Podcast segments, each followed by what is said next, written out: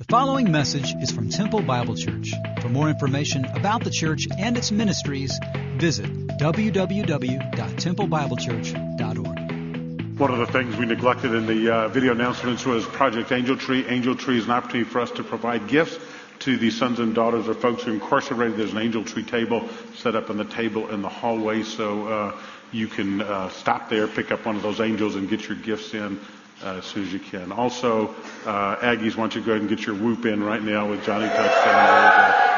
Okay, that's enough. Too bad you couldn't beat LSU. That's all I can say about that.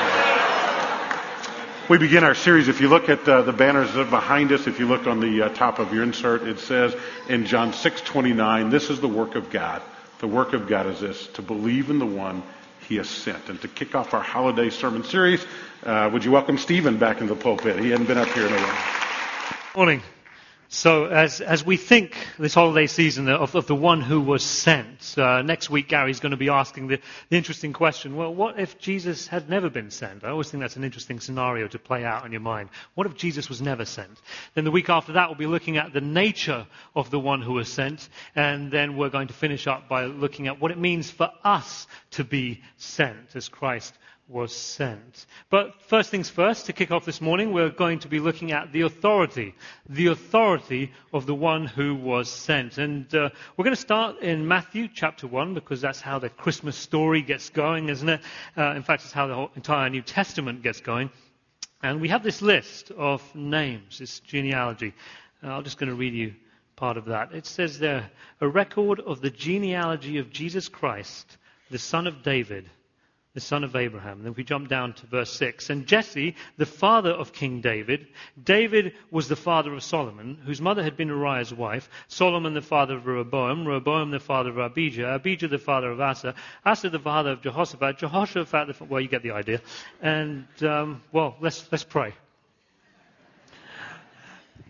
Father, we, we thank you for every part of your word. And uh, Father, this morning we're here uh, to begin our Christmas celebrations, to think about the, the, the, one you've sent to us and for us and for your glory. Father, we pray that you would give us a renewed appreciation for this old familiar story. In Jesus' name, amen. So, have you ever felt that this was, you know, really a rather dull way to begin the Christmas story?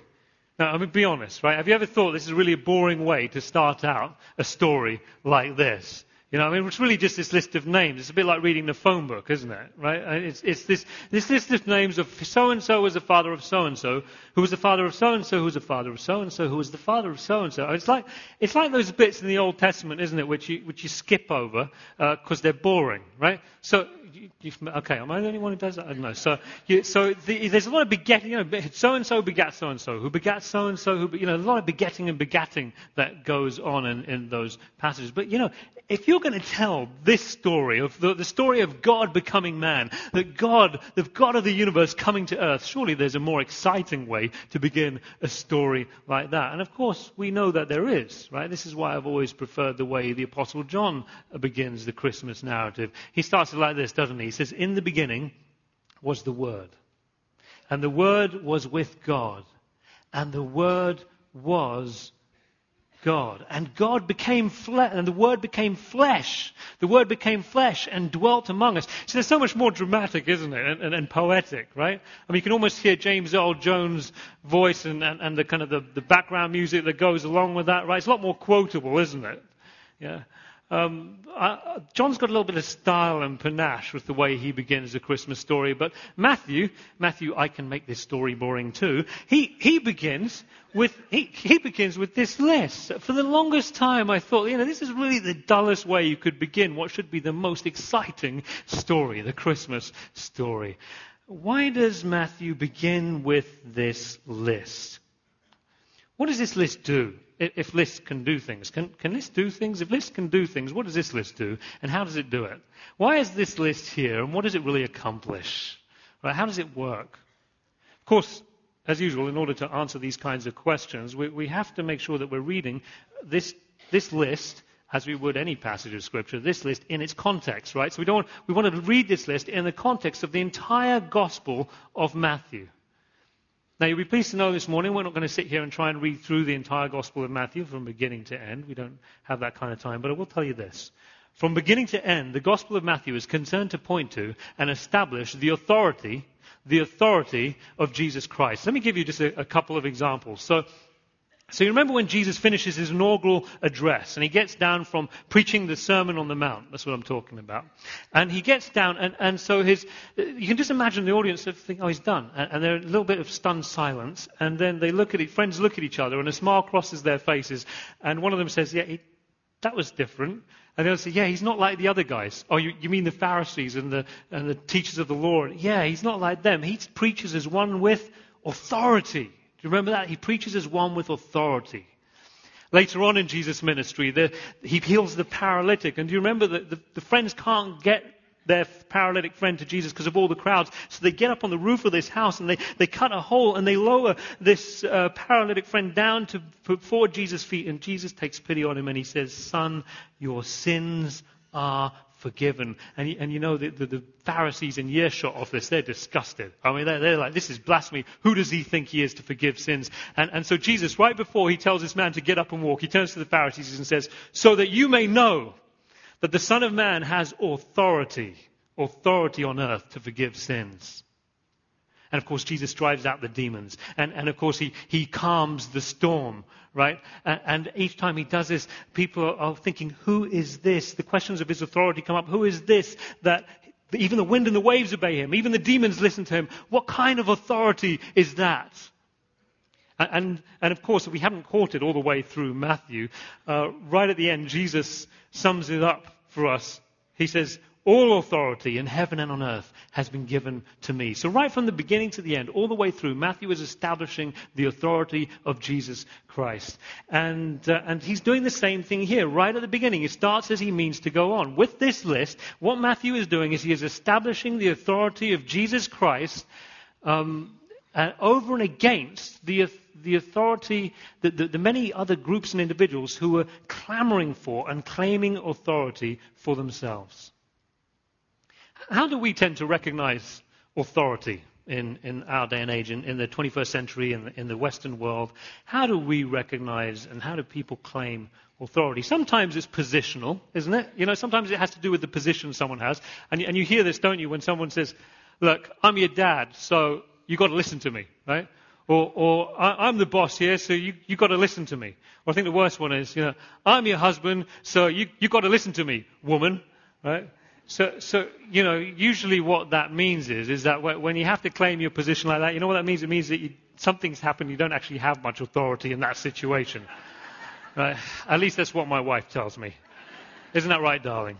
So, so, so this is, but, but so sometimes it's positional, but I think more often than not, I, I think more often than not, we, we tend to look at someone's uh, qualifications. Maybe they've got some sort of expertise that makes them an authority in some area, right? They've got some education, they've got some training, they've got some experience, they've got some accomplishment, something that qualifies them, gives them some sort of specialization, some expertise that makes them an authority. But in the ancient Near East, that the kind of uh, authority that they tended to lean towards was the more of this kind of authority. Now, there were two ways that you could establish yourself as, a, as, a, uh, as, an authority and as a major player in Israel's national life. Two ways you could do this. First of all, through a genealogy, a little bit like this, right? So, so you know, you prove that you were the firstborn, the rightborn, well-born, uh, from the best line, and all of that. Then, then, then this gave you some kind of authority, bloodlines, lineage, all of that. Now, that's one way, and we we are going to look at that kind of authority claim in, in, in a while. Uh, but, but first of all, there was this other way you could establish authority, and it had to do with your position in regards to the temple. If, if you could establish some sort of link to the temple, you know, maybe you built the temple. Maybe you refurbished the temple. Maybe you rebuilt the temple. Maybe you ran things at the temple. But if you had something to do with the temple, you were a somebody. So, so imagine it like this. The, the, the temple is right at the center of, of Israel's social structure. And then imagine these concentric circles going around the outside of the temple. And the further out you were on those circles, the further out your social circle was from the temple, the less authority and the less influence you had in Israel's national life. So, so, so, let me give you a couple of examples here. King, King, King, uh, King Herod, right? He needs no introduction. He's the, the, the, infamous villain of the Christmas story of the Nativity, right? He, had these kind of aspirations for this kind of Davidic, uh, messianic authority. Uh, he, he, he, this is why he built the temple. So, so, he rebuilt the temple, and so he could point to it and say, Look, this authority flows from the temple. I'm God's man. And, and, maybe he didn't think he was the Messiah, but he certainly thought, Well, look, I'm, I'm the rightful heir of David. I'm the rightful king. I'm God's man for this job. And then, of course, there were the Sadducees, who were like the, the aristocracy of Jerusalem. Uh, and so they cooperated very nicely with King Herod. And because they cooperated with Herod, Herod gave them the right to run things at the temple. So, so Herod rebuilt the temple, and the, the Sadducees ran the temple, and together they had enormous influence and authority in Israel. Where were, the, where were the Pharisees in all this? Well, well, they were a kind of disgruntled, disenfranchised lot precisely because they didn't have this kind of link to the temple. They didn't have that kind of tie to the temple, uh, and so they were marginalized. Now, you take this list and you read this list in that context. You read this list in that context that I just described for you. Suddenly, what we've got here is not just a, a, another boring list of names anymore. But, but, what we have here is a very dramatic, a, a very explosive beginning to, to this story. And, and I know the question in your head is, well, well how? How's that then? And, and I want to answer that question. If you give me about two minutes, okay, I'm going to get there. Okay, but for right now, I just want you to imagine this like, like it, it, was the, be, the beginning scene. This, this list here is the beginning scene of a movie, which is this very intense action sequence where um, there's maybe an explosion, maybe there's a shootout, maybe there's a car chase, something like that. And after the intense action sequence is over, that the movie flashes back and, and, it begins at the beginning, and the story starts to unfold and tell you how you got, tells you how you got to that intense, dramatic opening sequence. So you've had the dramatic opening sequence, uh, this full of action, and, and then the, the, movie flashes back to this earlier point, uh, and it starts to catch up with itself, as it were. Do you, do you like those kind of movies?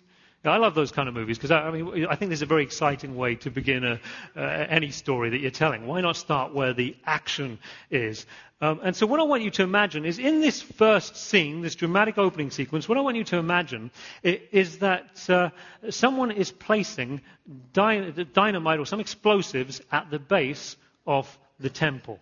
And, and uh, what, maybe the way I imagine it is you can't really see them. There's shadows and it's kind of dark, but you, you, you, can you maybe see these gloved hands placing the explosives at the base of the temple. And once they're done, that they set the clock and, and the little red numbers start to count down the time. Or, or better still, maybe they step back into the shadows and they press a little red button that sends a radio frequency and the, the whole thing comes down. You see this demolition of the temple. Or, or, you know, maybe that's a little bit unrealistic, right? Because we know they weren't using radio frequencies back then. So maybe, maybe there's lots of long wires and one of those TNT plungers, you know?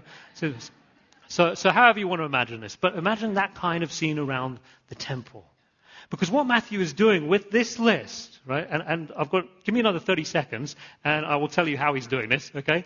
But what Matthew is doing with this list is he is not only establishing the authority of Christ, but at the same time, he's demolishing the temple as a grounds of authority. He, he, is, he is not just going around questioning the authority of King Herod and questioning the authority of the Sadducees. He is demolishing the very grounds on which all these other people have claimed their authority. Remember that all authority flows out of the temple. They've tied all authority to the temple, right? And so he, with this list, he's going to blow that temple up.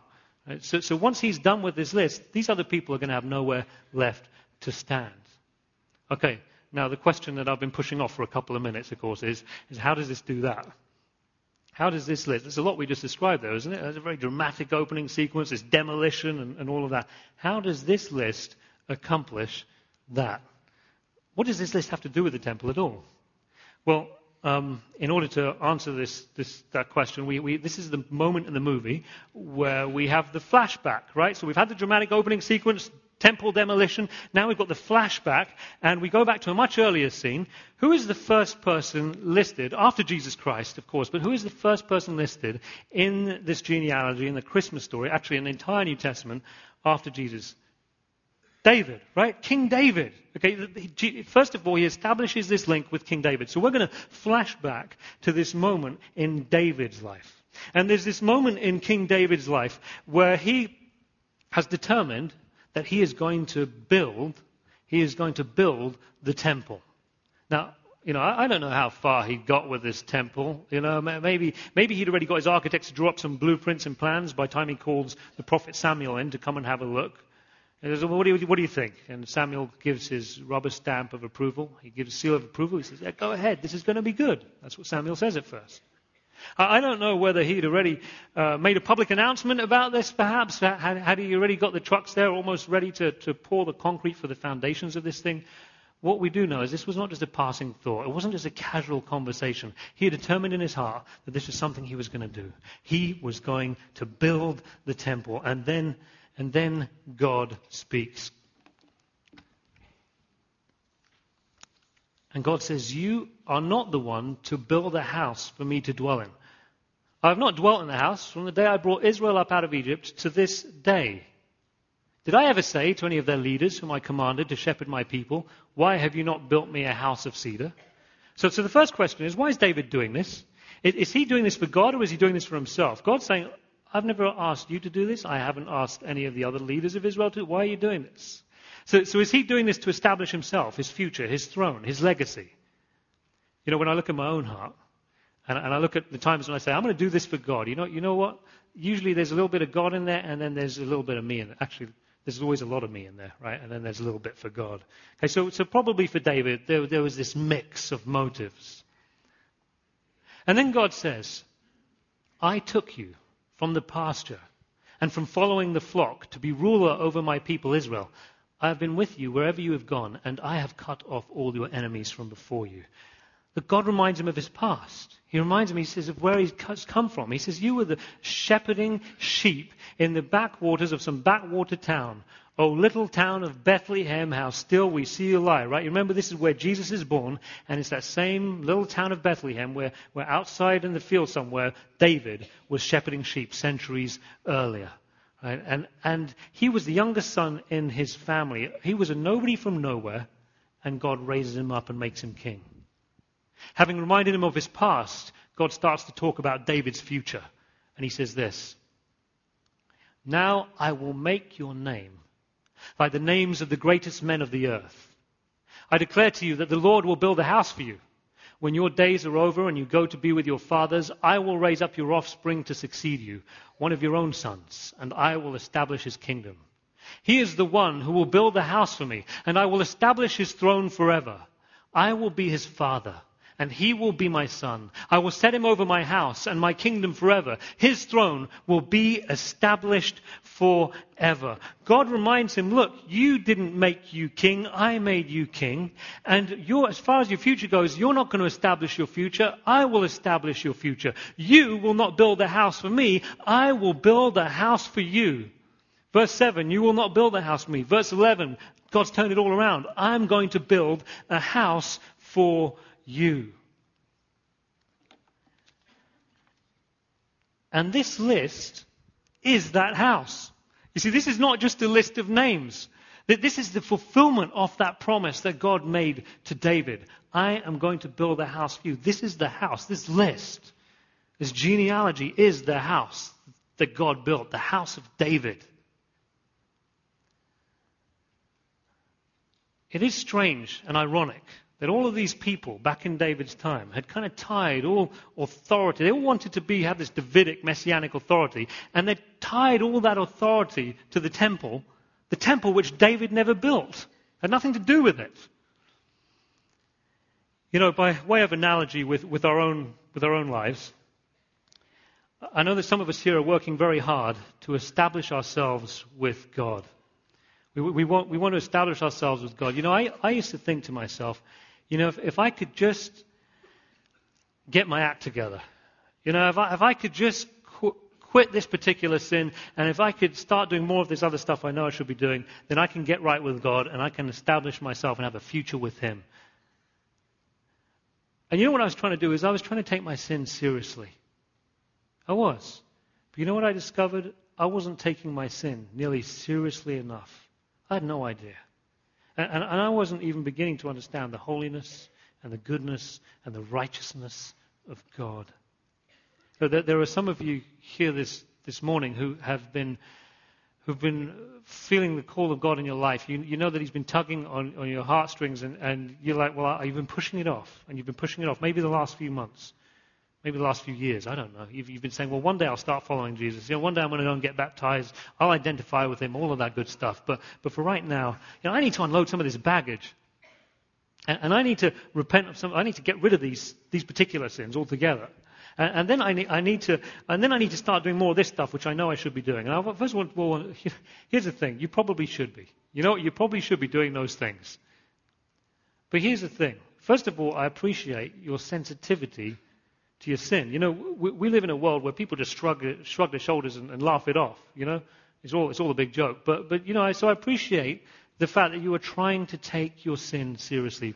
But let me tell you this if you think that by doing a little bit more of this and a little bit less of that, that you can get right with God and establish yourself with Him, you haven't even begun to understand the gravity of your own sin and, and the gravity of God's holiness and goodness and righteousness and perfection. You know, there, there, are others of you here this morning, and I, I know, I know that you, you have been trying your best to follow Jesus this year, but you know from the, from 1st of January 2012 till now, as we come to the end of this year and we're approaching Christmas and we're approaching a new year, you've, you've made one screw up after another. One bad decision after another. And right now, at the end of this year, you feel like your sins are piled sky high. And you feel like you're dangling from a thread and you're thinking, you know, maybe, maybe this is the year that God's done with me. 2012, that was it. Again, I, w- I want to say I appreciate you trying to take your sins seriously, but I'm going to tell you this. If you think by doing a little bit more of this and a little bit less of that, you can get right with God and establish yourself with Him and a future with Him, you haven't even begun to understand the gravity of your sin. And you haven't got any perspective on the goodness and righteousness and holiness and perfection of God. Now, God says to David, You will not build me a house. I will build you a house. And this list, this is the, the fulfillment of that promise. This is the house that God built, the house of David. Maybe this Christmas, instead of seeking to establish yourself, maybe this Christmas what you need to do is allow God to establish you. Maybe this Christmas season, uh, what you need to do is to quit trying to save yourself because we need saving from ourselves. We can't save ourselves. That's why He sent a Savior. This Christmas, quit trying to save yourself and allow God to save you. Maybe this Christmas, what you need to do is to quit trying to forgive yourself. You know, I hear that all the time. I've just got to learn to forgive myself. You know, it sounds right. Sounds right. I, I, used to, I used to think that way. I'm not just saying that. I, I was there, been there, done that, gone round and round in circles trying to forgive myself. Okay? But, but here's the thing. Who are you? Who are you to forgive? Right? This is the kind of thinking that gets us into trouble in the first place. Quit trying to forgive yourself and receive the forgiveness of God. God says, God says, you will not build me a house. I will build you a house. And this is a fulfillment of that promise. This is the house that God built. And right at the end of this list is the name of Jesus, the one who has authority to forgive you.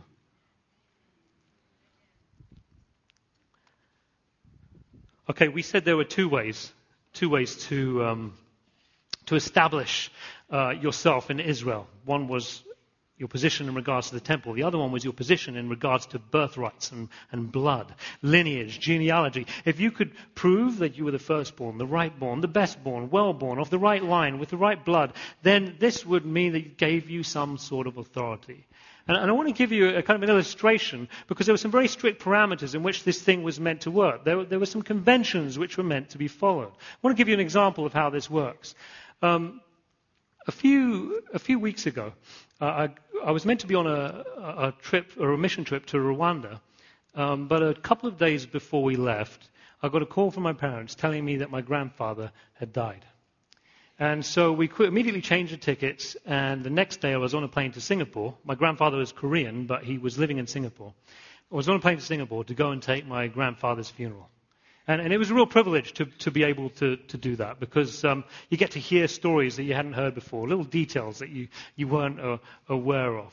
Um, and, and so one of the things that was passed down from my grandfather to my dad is this, uh, this medal. And Here's a picture of my, my grandfather, and these these, these medals that he has. And, and these medals were passed down to my grandfather by his uh, father, my great grandfather, right? And uh, what, what, had happened was my great grandfather had received these medals from the uh, Korean government because what had happened was during, at one point they had wanted to see this kind of pan Asian cooperation, right? Uh, a little bit like a European Union, but out in Asia. This is way back in the early 1900s. Um, but uh, they were under, Korea was under this Japanese occupation. And they felt that the, the, the, Japanese emperor was actually a reasonable man, but they felt that the Japanese prime minister who was running this occupation, it was, it was very brutal.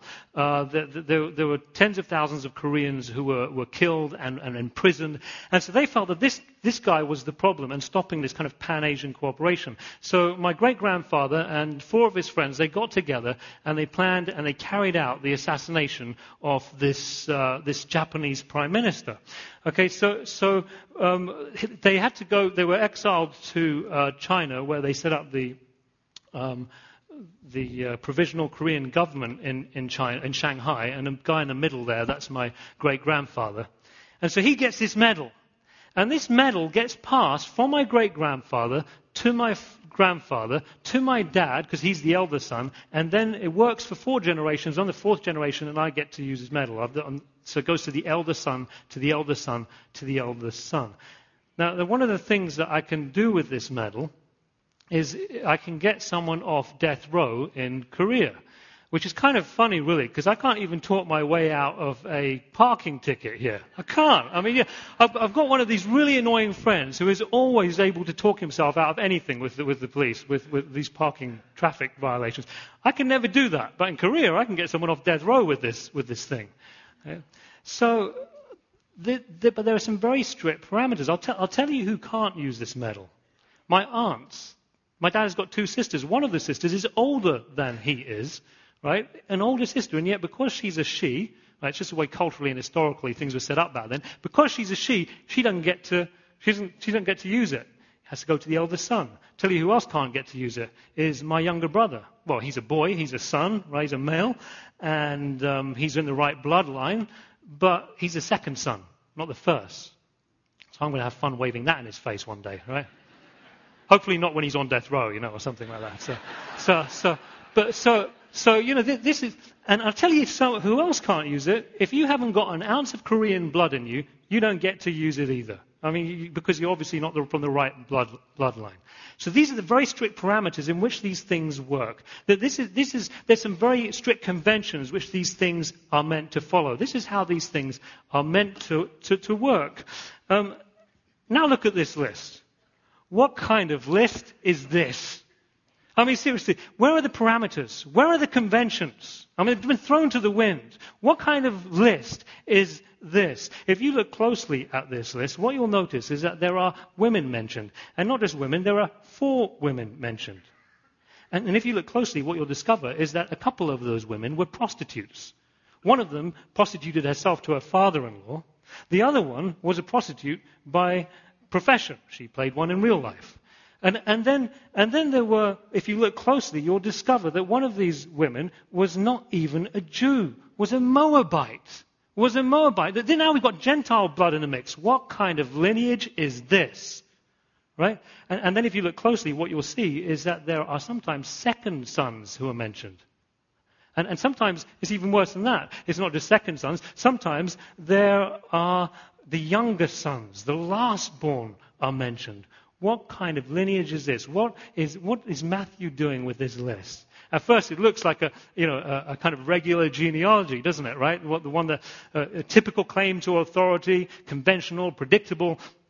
But as you look closely and you notice all these twists and turns in this genealogy, the women, the prostitutes, the Gentiles, the second sons, the younger sons, you suddenly realize that this list breaks with convention and breaks with cultural expectations at every single turn. And once again, we realize what Matthew is doing. Matthew is not just establishing the authority of Jesus, he is at the same time demolishing the grounds on which other people would claim their authority. Firstborn, rightborn, well-born. Apparently, it's nothing to do with any of that. Because authority never flowed from those things. Authority flows from God. And in case we, we missed the point, uh, this whole convention of genealogies is shaken to the core. The whole convention of genealogies is shaken to the core because of what he says next. He says, and of course we know that, well, Jesus was no blood relative.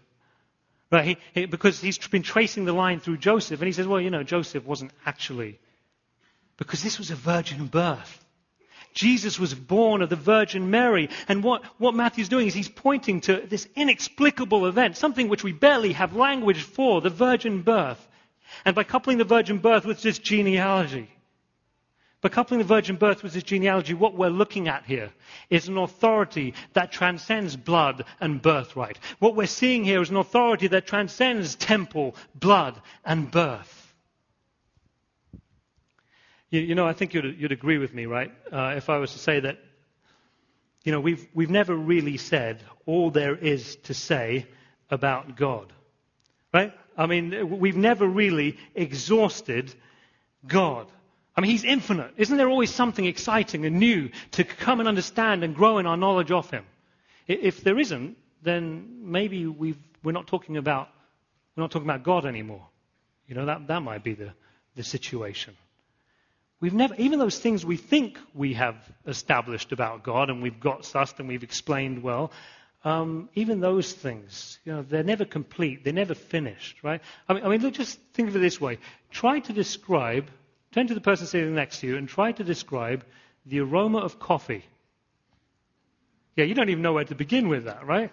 I don't. That aroma of coffee. Well, it's kind of like, right? So if our language can't wrap itself around the aroma of coffee, think about this. Our language is never going to wrap itself around God. We've never exhausted God. There's always more, right? There's always more. But you know what I think had happened in Israel? I think they got to the point where they thought, well, we've got it sus. We, we, we, we've said all there is to say about God. We, we know the Pharisees, the Sadducees, the King Herod, in their own way, in their own systems, their own conventions, they've decided we know who this God is. We know exactly how he works. We know exactly what he's going to do and how he's going to do it. This is how his authority works. It works within these parameters. It works within this uh, framework, and he never steps out of those bounds. This is how God and his authority flow and work. And so the, the authority of God, instead of being this this free, boundless, life giving authority. It had become this stale, dry, predictable, conventional authority trapped in a temple and bound by conventions about blood and birthrights. What about you? Do you find yourself trapped? Do you feel like you're kind of stuck? Stuck in some sort of rut. I'm not talking about sometimes, you know, things at work get a little bit boring. Now, that's always going to be the case. There's always some boring times. Even my job gets like that, believe it or not. Sometimes, you know. So I'm talking about life as a whole. I mean, some of your relationships. Maybe your relationship is stuck in a rut with your, with your spouse. The way you talk to your wife is just unkind. The way you why you talk to your husband is just wrong. It's unhealthy. But you're looking at this relationship and you're thinking, eh, nothing's going to change. There is no new. Even God can't change this. You, you know, what, what, about, what about some of your friendships? Maybe those friendships have grown stale. Somewhere, your relationships at work, maybe they've grown stale, and you're thinking, yeah, there's nothing's going to, no, there's nothing new going to happen. Even God can't change. Maybe it's even your relationship with God. Your relationship with God has grown stale. And, and you're looking at God and you're thinking, well, there's God and here's me, and nothing's going to change. I'm still me, God's still God. And, you know, nothing's going to change. Nothing new is going to happen. Even God can't change this. Let me suggest to you that when life gets like that, when life gets like that, what, what's happened is, is, it may have something to do with the way that we talk about God and, and His authority. I, I think something's happened to the way we talk about God and His authority. Has God become for you a series of cliches? Has God and His authority been taken captive by a series of cliches that you often repeat. Well, maybe you've got a more sophisticated way of talking about God like that. Maybe you've got an entire system, a theological system out of which authority flows. But lately, it feels like you're trapped in that system. And you think God's trapped in there with you. You know what my prayer is for you this Christmas? My prayer is that you are going to, you, you will rediscover, as we te- retell this Christmas story, you will rediscover this free and boundless, life-giving authority of God that transcends our conventions and our systems and everything we have built and everything that we are. And who knows, maybe this Christmas you will even discover a new way to talk about God. Now, I've got to be careful with what I'm saying here. Let me just be clear. I'm not saying, I'm not saying that you can just go along and, and, and make stuff up off the top of your head. Well, it's my new way of talking about God. That's, that's not what I'm saying. You know, the, there was a few years ago there was this, this TV evangelist who got, up and said there are nine people in the doctrine, or in, in, the, in, the, in the Godhead, in the Trinity. Maybe he just didn't understand how language works, you know, triune, trinity. Maybe he just didn't get that. But, you know, so, so eventually he had to repent of that. And, but that was a new idea, but it was, it was nonsense. It, it was heresy.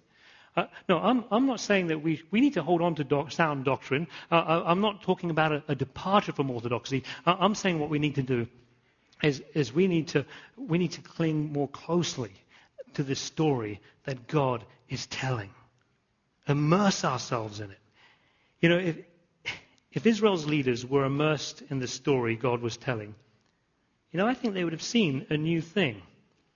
The new thing that, that God was doing by, well, bringing in the second son here. And if they'd allowed the story God was telling to grip their hearts, I think they would have noticed this new thing that God was doing by bringing in the younger son. And if they'd allowed this story to take root and grip them, and run their lives, I, I, think they would have noticed the new thing that God was doing uh, when, when He brought in the, the, the prostitutes and when He brought in the Gentiles. And who knows?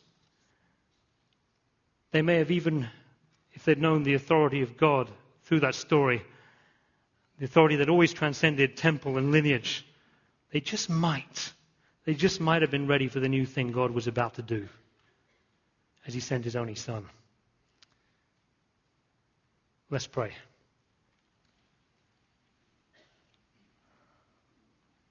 So, Heavenly Father, I, I, want to pray first of all for, for my friends here who uh, have been struggling with their sin and, and are thinking, you know, maybe God's done with me, or I can't even begin to follow Him because of uh, I'm just not good enough. Father, I, I pray that they will remember the way that you promised to David that he would not build you a house, you would build him a house. Father, I pray that they would quit trying to establish themselves, save themselves, forgive themselves. Would you just pray for those people you know in your life? Just name them before God now who are in that situation. Father, we pray for these friends of ours that they would receive your forgiveness this Christmas. And Father, I pray for my friends who are stuck in a rut who have forgotten the free, boundless, life giving authority of God that brings newness of life. And Father, I, I, pray that this Christmas story would grip them once again and breathe new life into their lives. I pray these things in Jesus' name. Amen. And we're dismissed.